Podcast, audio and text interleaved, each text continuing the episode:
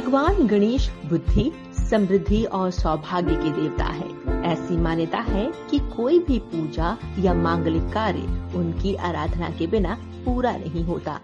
चलिए जानते हैं गणेश चतुर्थी के पीछे की कहानी। गणेश चतुर्थी इसलिए मनाई जाती है क्योंकि पौराणिक कथाओं के अनुसार इस दिन माता पार्वती के पुत्र गणेश जी का जन्म हुआ था।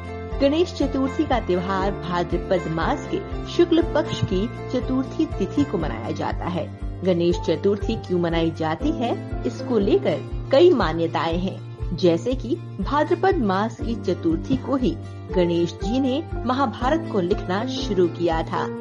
ऐसा भी माना जाता है कि इस दिन ही शिव जी ने गणेश जी को पुनर्जीवित किया था। आपने कहानियों में देखा होगा कि शिव जी ने गुस्से में गणेश जी का सर धड़ से अलग कर दिया था।